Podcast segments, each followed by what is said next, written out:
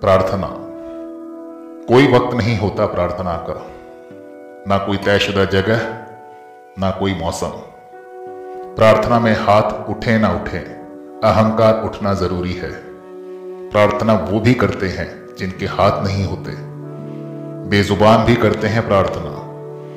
कोई रंग नहीं होता प्रार्थना का, ना कोई ढंग होता है।